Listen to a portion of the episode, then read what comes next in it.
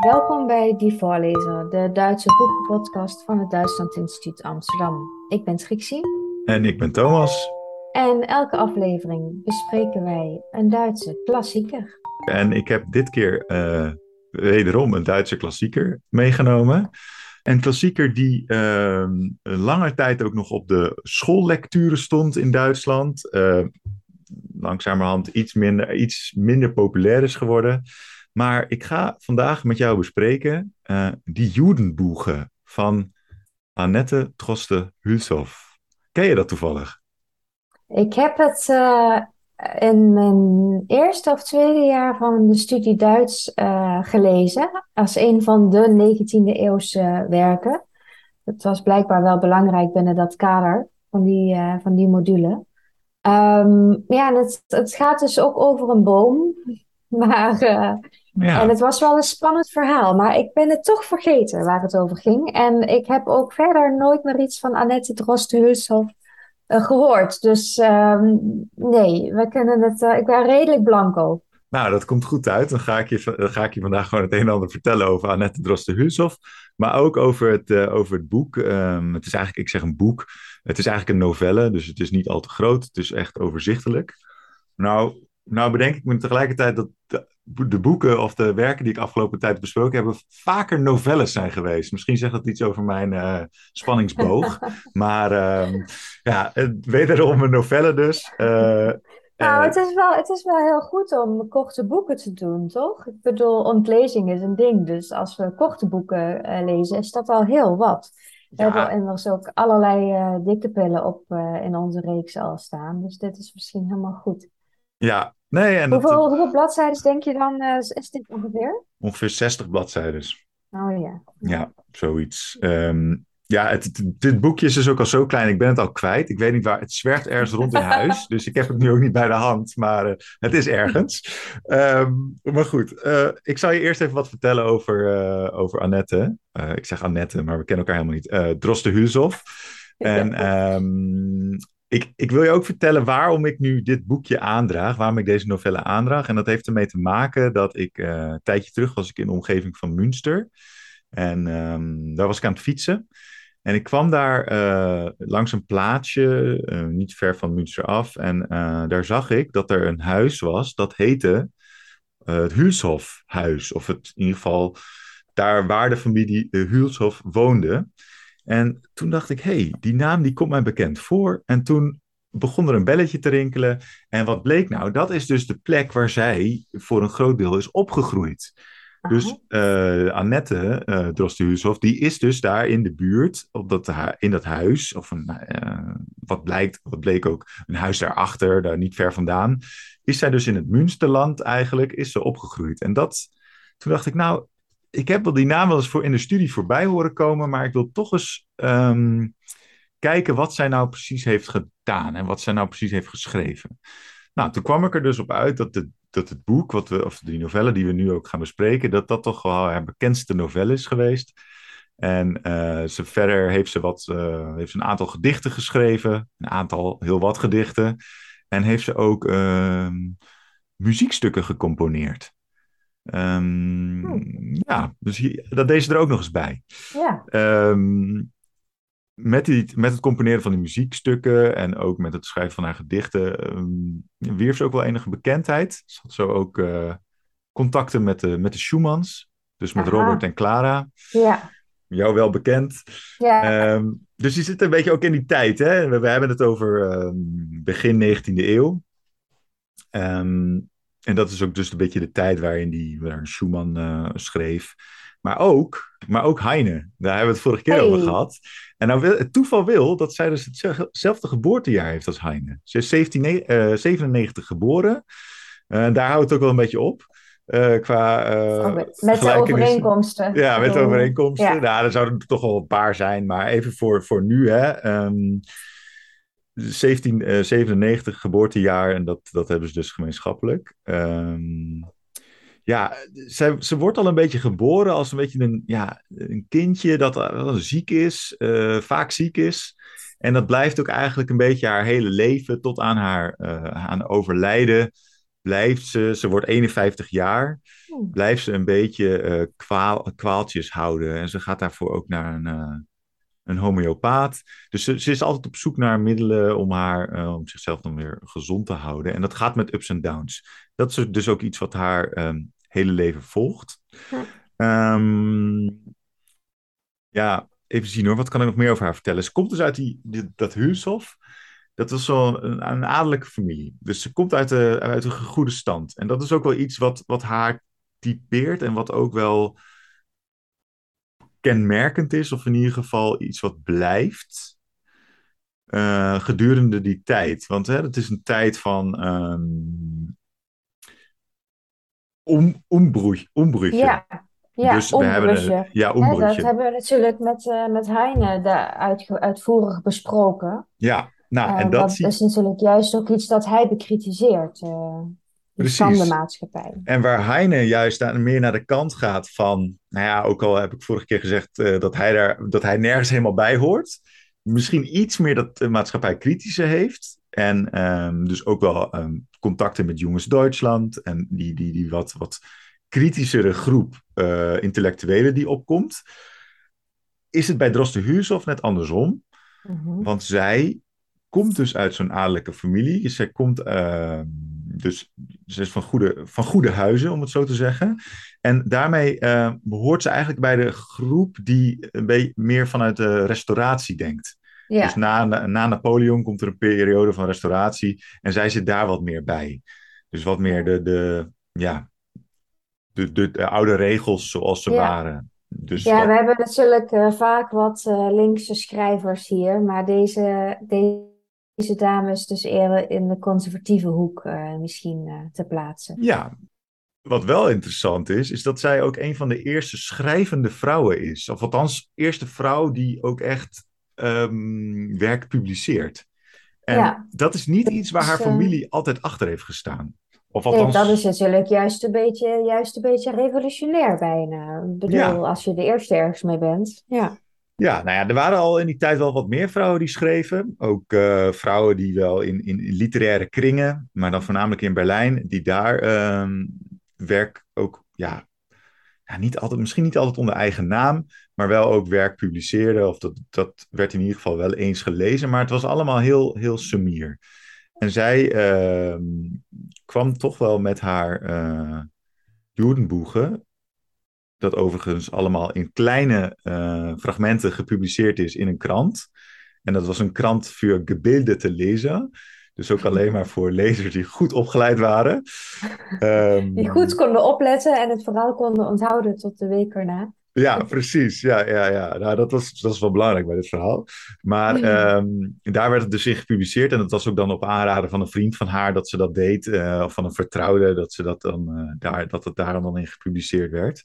Hm. Maar eigenlijk ehm, kon ze er ook niet echt van leven in haar tijd. Dat is dus weer zo'n typisch verhaal. Dat hadden we bij Heine eigenlijk ook. Dat, dat pas na die hand, na de hand werd het pas veel ontdekt, veel geschreven, veel gelezen. En kon Ja. iemand er echt van leven. En dat is ook wel een ontwikkeling in schrijversland eigenlijk. eh, dat veel schrijvers in die tijd er nog een beroep naast hadden. En ehm daarbij schreven. En dat, dat schrijver zijn als beroep ook iets is wat zich in die tijd ontwikkelt tot, eh, tot, ja, tot nu eigenlijk. Schrijver zijn is nu echt een beroep. Of een Ja, beroeping, als, je- hè? als, je, als je geluk hebt. Als Ja. je, als je Ja. echt eh, succesvol bent natuurlijk. Ja, Ja, dat ook nog eens. Ehm, goed. De Jodenboegen, hè? De, de, de naam vertaalt de, de Jodenbeuk of de Joodse beuk, daar komt het eigenlijk op neer, dus de bo- beukenboom. Ehm, dat is de naam van het verhaal of de, de naam van de novelle, maar het heeft als ondertitel Ein Sittengemälde aus dem gebirgigten Westfalen. Dus een soort van gewoonte schilderij, een, een- een- schildering van een eh, van gewoontes, van hoe mensen daar leven, uit het heuvelachtige Westfalen. En gebirgigten betekent eigenlijk bergachtig, maar we nemen het maar even aan, nou, het zijn niet echt bergen, maar heuvels. En dan gaat het waarschijnlijk, of met grote waarschijnlijkheid, gaat het dan over het Teutoburger Wald. En ehm, er zitten dus ook parallellen in met echt gebeurde dingen. Nou, ehm, het verhaal gaat zo. Uh, we, we, we, we hebben een hoofdpersoon en dat is Friedrich Merkel. En Friedrich Merkel is een, uh, een jonge man, of een jongetje eigenlijk, die, die leren we als jongetje kennen. Maar voordat we hem leren kennen, uh, ervaren we over zijn vader. En zijn vader, dat is een, um, een man die toch wel de enige overmatige alcoholconsumpties uh, uh, op nahoudt. Maar dan wel alleen maar op de momenten dat het kan. Dus uh, door de week niet, maar in het weekend wel. En op mhm. feesten. Dan drinkt hij veel te veel. En um, nou, het blijkt, die, die, we leren over die vader dat hij dus veel, veel, uh, veel drinkt. Hij is niet goed voor zijn vrouw, in de zin van hij slaat zijn vrouw, hij is gewelddadig. En um, hij, zijn eerste vrouw die gaat ook bij hem weg, die overlijdt ook kort daarna. En um, zijn tweede vrouw, dat is dus de moeder van Friedrich. En dat, is, dat dat geen gelukkig huwelijk is, dat blijkt ook al vrij snel. Uh, ze treffen haar aan in de tuin waar ze allemaal dingen uit de grond trekt. En uh, die vader, die, die, ja, die komt ook laat thuis en die is vaak van huis en die komt dan ook weer dronken thuis. Uh, het wordt niet expliciet genoemd dat hij de, de hand aan haar legt, maar het wordt wel, het, wordt wel geïnsinueerd. En dat is de, die insinuaties, die, die, die komen eigenlijk veel voor in het boek. Het wordt niet vaak expliciet genoemd, maar het wordt allemaal gedacht en, en, en aangenomen. En zo van geïnterpreteerd, oh, zo zou het wel zijn gegaan. Um, nou, uit dat huwelijk komt dus wel een zoon en dat is die Friedrich. En Friedrich wordt eigenlijk heel goed behandeld door zijn vader. Zijn vader neemt altijd wat voor hem mee als hij ergens is geweest. En uh, ja, dat echt een goed contact, goede band is daar. Tot op een dag de vader in het Brederhol, Brederholz, dat is een bos ergens in de buurt, dood wordt aangetroffen. En uh, wat blijkt nou? Hij is in de nacht, um, een nacht, de nacht is een belangrijk thema. In de nacht is hij uh, overleden en uh, dat komt doordat hij te veel had gedronken en hij ja. onderkoeld is geraakt en daardoor uh, ja, is overleden um, in dat bos. Nou, als zijn vader doodgaat, komt de broer van zijn moeder, dus eigenlijk de oom van Friedrich, komt dan ten tonele, dus die verschijnt dan. En die komt dan uh, bij, bij hen thuis en die zegt zo, ja, um, ja het is wat. Uh, je hebt nu geen, uh, geen man meer. En wie gaat er nu voor je zorgen? Want ja, um, hij is, die, die oom is ons eigenlijk super onaardig. Het komt eigenlijk op neer wat hij zegt, is van... Nou, je hebt nu geen man meer, er is nu niemand die voor je zorgt. En je zult er ook wel geen meer vinden. Oh. want een, een, iets van een oud huis, dat hoeft niet meer geblust te worden. Dus het is ook, je zoekt het maar uit. Daar komt het eigenlijk op neer. Maar je hebt wel een zoon en dat vind ik hartstikke leuk. En die, die, die, die, die Simon heet die oom. Die toont dus heel veel interesse in die zoon, in die Friedrich. En die Friedrich die trekt ook naar die Simon toe. En um, die, daar ontstaat een soort band. Uh, en die Simon, die is eigenlijk, dat is dus die oom, die is allemaal verwikkeld in een beetje schimmige praktijken. Mm -hmm. Het is een beetje een geheimzinnige, uh, loesje figuur. En uh, die, die, ja, die eigenlijk niet, niet deugt. Daar komt het op neer. Daar komt het kort gezegd op ja. neer. En die, die, ja. die Friedrich die trekt naar hem toe en die gaat allemaal dingen met hem doen. Die, gaan, uh, die gaat dus ook voor hem allemaal klusjes doen. En nou, zo heel veel verschillende, verschillende dingen. En uh, die, die Friedrich die wordt langzamerhand een beetje zoals uh, die Simon. Aha. Dus die wordt een dus beetje. Simon heeft uh, eigenlijk een slechte invloed op, ja. zijn, uh, op zijn neefje. Ja, 100 procent. Ja. Dat is echt. Ja. ja. En die moeder, die, die, dat huis dat niet meer geblust hoefde te worden, die, is, die is buiten beeld eigenlijk. Ja, nou, die is, die nog. Is ook al... geen, ja. Die, ja, die is nog af en toe wel in beeld. maar dan vooral als zeg maar, oh, een beetje bezorgdheid. Van, oh, komt het wel goed? Komt het wel ja. goed? En, maar ja, het brengt ook wel weer een beetje geld op. Want ja, het is natuurlijk ook wel een beetje weer, als je kijkt naar de tijd. Als, vrouw, als je als vrouw destijds alleen achtergelaten wordt of je bent weduwe, um, wie gaat er dan voor je zorgen? Dus dan moet je maar, zeg maar, op de goedheid van anderen. Um, uh, ja, om, de, om ondersteund te worden. Ja, precies. Dat is wel ja. een beetje iets wat ook weer terugkomt in het, uh, in het verhaal. Dat is dus wel een beetje een klein beetje maatschappijkritiek van onze Annette misschien. Dat ze toch denkt van, Ja, of, of gewoon een weergave van hoe het was. Hè? Ja. Ja, ja, dat, dat, inderdaad. ja. Ja. Ehm, nou, die, eh, die Simon die heeft dus zodanig invloed dat hij... eh, nou, hij heeft dus allemaal klusjes. En een van die klusjes is het, eh, het opletten... ehm, of het, het, het bewaken eigenlijk van een, ehm, een kudde koeien. Dat is een, een, een hert, een hertenjong wordt- wordt het dan. Ik weet even zo niet het... eh, een schaapsherder. En daar komt eigenlijk neer of eh, koeienherder. Een herdersjongen wordt het dan. En hij, eh, in die eh, hoedanigheid is hij dus ook ergens s'nachts in het bos. En ehm, in die bossen speelt in die tijd speelt, speelt er zich iets af. En dat is namelijk dat er s'nachts heel veel, hè, hebben we het s'nachts weer in het donker, heel Mhm. vaak hout geroofd wordt. Dus die Mhm. bossen die behoren tot, tot de, de grondeigenaar. En dat is dan ook zo'n heer, eh, grondheer. Die eh, wordt de hele tijd bestolen van bomen. En het zijn dan een bepaalde, dus een bepaalde gang, een bepaalde groep die dat dan doet.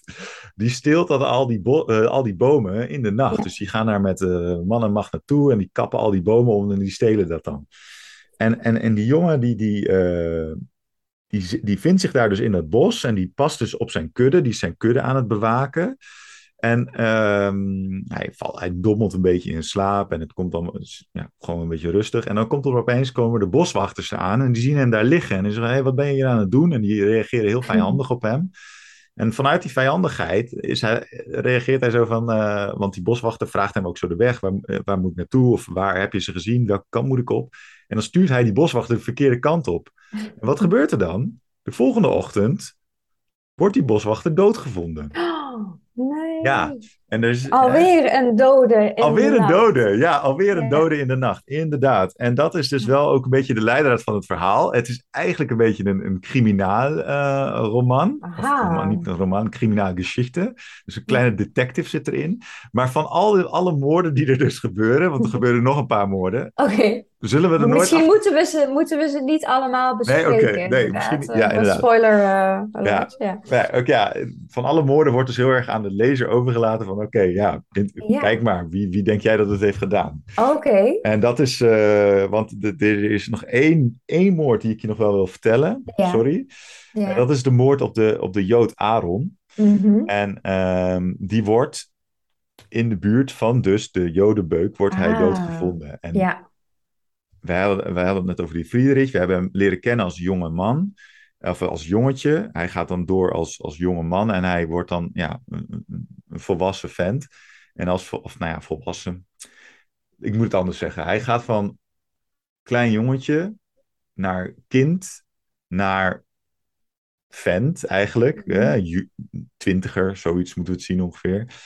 En ehm, in die ontwikkeling merk je dat hij door de invloed van die oom, dat hij ook steeds meer. ehm, hij was heel verlegen en heel erg teruggetrokken. Hij werd ook wel een beetje gepest in zijn kindtijd. Maar door, de, door die ontwikkeling, of door, die, door het toedoen van die oom, wordt hij een beetje ehm, ja, verwaand. En hij vindt zichzelf heel, heel, heel tof. En dat wil hij dus ook graag laten zien. Hoe goed hij allemaal is. Heel ambitieus, overambitieus.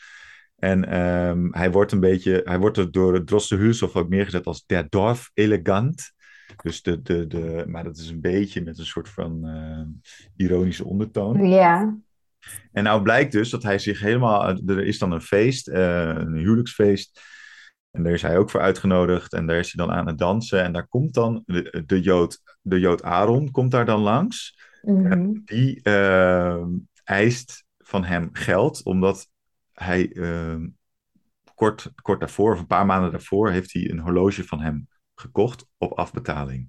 Mhm. En dat horloge laat hij Mhm. daar zo zien van, kijk, mij dat horloge hebben, een zakhorloge. En eh, dan laat hij dat zien en dan zegt hij, kijk, ik heb dit horloge en hoeveel, en dat ziet er dan heel, heel mooi uit en een beetje protserig, wat hij, doet hij daarmee? En dan komt vervolgens die, die, die Aaron, die komt dan en die zegt, ja, maar jij, ik krijg nog geld van jou. En dan gaat natuurlijk zijn hele ehm, reputatie van die Friedrich, die verdwijnt, omdat het dus eigenlijk zo is. Het is allemaal maar een soort schone schijn wat hij daar aan het ophouden is. Want eigenlijk Ja. he- hebben ze helemaal geen geld bij zijn, bij, in zijn familie. En nou, nou ehm, nou zei ik al, eh, hè, die Jood, de Jood Aaron, zo noem ik het maar, zo, want zo staat het ook in het boek. Er zit ook een antisemitische ondertoon in het Mm. verhaal. Mm. En dat verhaal, eh, dat, dat zagen we ook terug bij, bij Heine, dat dat antisemitisme in die tijd een grote rol speelt. Of een grote rol. Het is er. Het antisemitisme er, is er. ja. Dat is in de maatschappij. En dat is hoe mensen denken over, over mensen, over Jood, Joodse mensen of over Joden. En ehm, dat is dus ook iets wat in, dit, in deze novelle terugkomt. En het komt op een paar punten terug. Mhm. Het komt helemaal terug in het begin Mhm. waar de, ehm, waar de moeder van Friedrich vertelt of iets zegt over eh, dat, dat er, er zou geld gestolen moeten zijn. En dan ehm, dat Friedrich zegt dan ja, er is geld gestolen van die en die. En dan zegt die moeder, oh, ehm, dat, heeft een Jood dat gedaan? Oh, dan, zal, dan zou die Jood hem wel bedrogen hebben. Dus daar zit Oh, heel ja. erg dat, dat Ja. het Jodendom of de, de Joden verbinden aan, aan bedrog. Dat zit erin. En dan vervolgens eh, die dorpsgemeenschap, hè, dat is een beetje die, die, die, die dorpsbewoners, bestaande uit boeren, bosmedewerkers, een beetje zo de, de, de wat armere bevolking in die tijd. Mhm. Die, die, die vergelijken dat dan ook. eh, ehm, die zeggen dan op een gegeven moment ook: ja, weeg de Jood af tegen een zwijn. Nou, dus de- ja, Jeetje. ja, dit zijn dus het best wel, ook wel eh, nou ja, heft, heftige taal wil ik het niet noemen. Maar er zijn, je ziet dus heel erg duidelijk dat antisemitisme terug. En dat zie Ja. je ook in dat, dat, dat komt dan op bepaalde punten komt dat weer terug. En dat is dus echt iets, ja, wat, wat het speelt zich af, of het, het speelt zich af in de jaren midden 18e eeuw. Mhm. Zij schreef het 19e eeuw, Oh, maar het speelt zich af midden 18e eeuw. In dat gebied, in het Teutoburgerwald. Dus daar.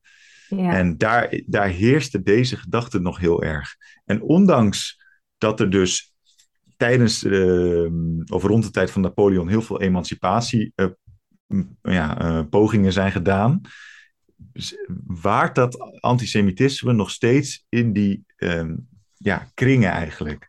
ja. En, Ja, en daarom neemt zij dat ook zo op. Zij- En daarom is het dus inderdaad, eh, ja, en, en inderdaad nog wel echt een thema, juist in die 19e eeuwse literatuur, Mhm. wordt het toch vaak, eh, vaak nog benoemd. Ja, Ja, en ook gewoon benoemd alsof het de normaalste zaak is. ja als je nu als 21ste eeuwse, eeuwse lezer dat leest, dan denk je, ja, wat, wat is het, moet, Ja. het, moet het nou zo of zo? Hè? Maar de- daarom, is Mhm. het, daarom is het ook wel weer mooi om dit dan te lezen, of, of interessant om dit te lezen, van oké, hoe wordt er eigenlijk gedacht? Eh, en, en ja, hoe worden bepaalde groepen neergezet? En vanuit die, het hoeft natuurlijk niet zo te zijn dat iedereen er zo over dacht, absoluut niet. Mhm. Het is natuurlijk maar van één persoon die dit schrijft. Maar ja, het komt vaker terug. En dan, ga, dan, dan, dan kan, eh, leer je het ook een beetje in een perspectief plaatsen. Ja, Ehm, wat niet wil wegnemen dat het, om, dat het goed te keuren is, absoluut niet. Maar ehm, nou ja, maar goed, nu is dus mijn Ja. vraag. Eh, we hebben dus een ontmoeting met die eh, Joodse man. Ja. Ehm, en uiteindelijk de titel van het boek is Judenboegen. ja, wat heeft die boom Ja. te maken? nou, die, die, die, die Of is dat, man. moet, gaan we dan alles verklappen als we dat Nee, we, ja, nou ja. Moet je wel ja. iets over zeggen? Oké, ja, ik moet het eigenlijk wel, ja, want ja, het is inderdaad de, de Judenboegen. Ja. Nou ja, die, die, er worden dus een aantal moorden gepleegd. En op een gegeven moment wordt deze Jood dus ook doodgevonden onder die boom. Hmm, Ja, en wie dat heeft gedaan, dat weten we niet. Daar komen we ook niet achter. Of althans, denk ik, dat we daar niet achter komen. Dat, Oké, dat laat ik aan de lezer over. want dat zou dus misschien wel Friedrich kunnen zijn. Wie weet. Daar Ja. lijkt het wel een beetje op. Die schijn heeft het wel. Oké, Maar daar maar dan moet je het zelf voorlezen in ieder Ja, geval. maar die schijn, hè? En dat is het allemaal in het Ja. boekje. En dat zit ook wel de kracht eigenlijk, als ik er zo over nadenk, van dit, van dit boekje, van deze novelle. Dat eh, de- alles heeft zo'n schijn. Je, je weet het nooit 100%. Je weet nooit helemaal wat waarheid is en wat, eh, wat bedacht is, zeg maar. En, Ja, en dat is, dat is natuurlijk het verschil met, met de crimi zoals we hem nu kennen. Die Ja. wordt uiteindelijk, hè, heb je de ontknoping en dan valt alles op zijn plek. ja, Ehm, en dat ontbreekt hier dus, begrijp ik. ja, dat ontbreekt hier. Het, het blijft allemaal een beetje zo in het midden van wie het nou heeft gedaan. En dat, dat maakt het ook wel weer interessant. En dat voor, Ja. is voor, ja, ook alweer uh, een kunstwerk uh, eigenlijk. Als je, dat, uh, als je dat zo kan. Ja. Dus, nou ja, en ja, wat, wat, wat kan ik er verder nog over vertellen? Um, misschien nog wel grappig. We hebben, we hebben een tijdje terug hebben het ook over Fontane gehad. Theodor Fontane. Nou, Theodor Fontane heeft dit verhaal ook gelezen. En hij zei daarover... Ja, ik vind het wel heel veel verhaallijnen op, op 60 kantjes. Zij zei iets in die trant. Dus ik vind dat het, uh, ja, dan heb je een verhaal met een oom die allemaal rare dingen doet. En dan heb je een verhaal met een jood. En dat loopt allemaal maar een beetje door elkaar heen. Eigenlijk is het, zijn er te veel verhaallijnen voor uh, eh, 60 kantjes. Hij had wat, misschien wat meer. Nou ja, we hebben, ja. hebben natuurlijk. Ja. Effie Briest ook uh, besproken. Dat is ook een ellenlang boek. Dus je kan een beetje vanuit zijn perspectief hier naar kijken. En dan denk je, ja, oké. Okay, ik, snap dat, uh, ik snap dat jij het zegt, Theodor. Want ja. bij jou duurt het allemaal veel langer. Ja, ja, ja, ja. Dus, dat, uh, dus dat is even hè, vanuit, vanuit zijn... ja, en wat, wat, wat wel mooi doet in dit verhaal... is dat zij die, die, die natuurvergelijkingen maakt. De, de, de nacht en het donker als mysterieus, als geheimzinnig... Dus die moorden die vinden bijna ook allemaal s'nachts plaats. Allemaal s'nachts. De dood heeft iets met die nacht te maken. En ook, ook, ook ja, het is een beetje zo. Er gebeuren ook allemaal mysterieuze, geheimzinnige dingen in die nacht. Ja, en het zijn zeg maar de, de grote dingen, zoals de maar ook die houtroof bijvoorbeeld. Allerlei vormen van criminaliteit, zeg maar heb ik nu al gehoord. Hè? Dus diefstal en eh, tot moord. Ja. Maar dat gebeurt allemaal daar in dat bos. Eh, of inderdaad in, in de beschutting. En het komt ook niet aan het licht of zo. Het blijft ook gedeeltelijk in ieder geval um, mysterieus uh, wie het heeft gedaan. In ieder ja. geval. Ja, precies. Dus dat is, uh, ja, dat is wel iets wat dat ook wel weer als je zo over nadenkt, ook wel weer leuk is of interessant gedaan of zo. En wat zij ook wel heel goed doet, is um, haar taalgebruik is heel beeldkrachtig en dan voornamelijk uh, het omschrijven van mensen. Dus die, die, die oom Simon, die wordt omschreven als een snoek. Hm. En ik weet niet of jij een snoek voor ogen hebt, maar de snoeks zijn niet bepaald mooie, uh, liefelijke dieren. En die oom hm. Simon is dus ook helemaal geen mooi en liefelijk mens. Nee. Snoek is een beetje, hè, een beetje agressief. Uh, grijpt, zijn, grijpt zijn prooi heel snel. En het heeft ook zijn hele lange, spitse, spitse bek eigenlijk. Ja. En dat is helemaal geen mooi dier. En um, die, die, die, die um, Friedrich wordt ook op bepaalde momenten met dieren vergeleken. Met een, met een, met een ree, met een hond, met een, een, een jachthond. Hè, als hij heel mm. erg... Uh, dus ook op bepaalde manieren zoekt ze dus de, de vergelijking tussen hoe een dier, de, de, de toestand van een dier, of hoe wij een dier kennen, en zijn toestand. Ja. mooi gedaan. En, en, en wat nog verder, en dan hou ik ook over op, over alle beeldvergelijkingen en kleurvergelijkingen, uh, is dat zij elke keer als iemand dood wordt gevonden, of als er iemand dood wordt, dan brengt ze iets van, dat, van die dood, brengt ze op de persoon die diegene gevonden heeft. Dus als bijvoorbeeld uh, die vader van Simon. Uh, mm-hmm. Nou, dan moet, nee, niet de vader van Simon, dan zeg ik het verkeerd. Nou, een, een de paar vader van Friedrich. Ja, ja. ja. Um, die, dat weet ik niet meer helemaal wat daar gebeurt, maar een paar vergelijkingen die ik hier nog heb genoteerd, dan kijk ik even mijn notities, mm-hmm. is dat, dat wat terugkomt is weiß wie Kreide, dus wit als krijt, bleich wie der Tod, zo blass wie ein Tuch, uh, totenbleich. Nou, allemaal die vergelijkingen, die zie je dan, of die, die um, wow. uh, dat taalgebruik zie je dan weer terug, of dat woordgebruik zie je terug, bij de mensen die dan in aanraking komen met de dood. En, ja, uh, het klinkt ook al een klein beetje zo um, moralistisch, of misschien een beetje de moraal van het verhaal. Van laat je niet met dat soort dingen in, want het, het, het, zal, het zal zijn weerslag hebben op jou, of het zal ja. weerklank vinden bij jou. Hè? Uh, blijf, blijf uit die hoek. Uh, ja. Ja, ja, inderdaad, die weerklank. Dat is inderdaad wel uh, de, de dood van de een echoot door ja. op het gezicht van de ander. Of op de uitdrukking van de ander. Zo zou je het ook... Uh, ja. ja. En dat is natuurlijk ook met zo'n boom. Die staat daar nog, weet je. Die boom is daar. En um, ja. ja. als een soort... Uh, gedenksteen, maar ook als een waarschuwing of als een blijvend gevaar misschien, of een herinnering aan, de, aan het gevaar in ieder geval. Mhm. ja, en die, die boom die blijft er ook staan en de, de Joodse gemeenschap uit een ehm, omliggend dorp, die komt daar ook naartoe en die, uh, ja, die maakt daar ook een inschrift in dat boom, in het Hebreeuws, in die boom. Okay. Ehm, en dat is dan een inschrift dat betekent iets als ehm, nou doe ik het even uit mijn hoofd, maar iets als wat jij mij hier hebt aangedaan, dat zal jou zelf ook overkomen. Zoiets. Iets in die trant staat daar. En um, ja, dat, is dan ook een slechte voorbode, hè? Als je al een beetje uh, de kennis hebt die je nu hebt over dit boek, dan weet je dat dat ook niet um, ja. op veel goed Oké, dan gaat het dan gaat het daar niet goed. Nee. Nee, nee. Dus dat, uh, ja, ja nou. dit is even Droste Huushof en die Judenboeg in het kort. Uh, zeker wel een interessant verhaal. Mo ook wel mooi geschreven. Er zit veel in. Veel in weinig bladzijden. Ja, dat is even nou, dat is, dat is goed. Dat is goed. Ja, ja, dat is goed voor een novelle. En zo te horen ook wel veel uh, mooie beschrijvingen hè, van die natuur en het bos. En mm -hmm. Uh, de schijn, hè, dat, vond, dat onthoud ik ook heel erg uit. En daarin is het dus inderdaad niet een typische crime, maar bijna een beetje postmodern. Van, je zal het nooit helemaal doorgronden. Je zal nooit alles uh, uh, ja, kunnen, kunnen doorzien. Mm. Hè, zoals Friedrich dan ook slecht beïnvloed wordt door Simon. Dat doet hij natuurlijk ook niet.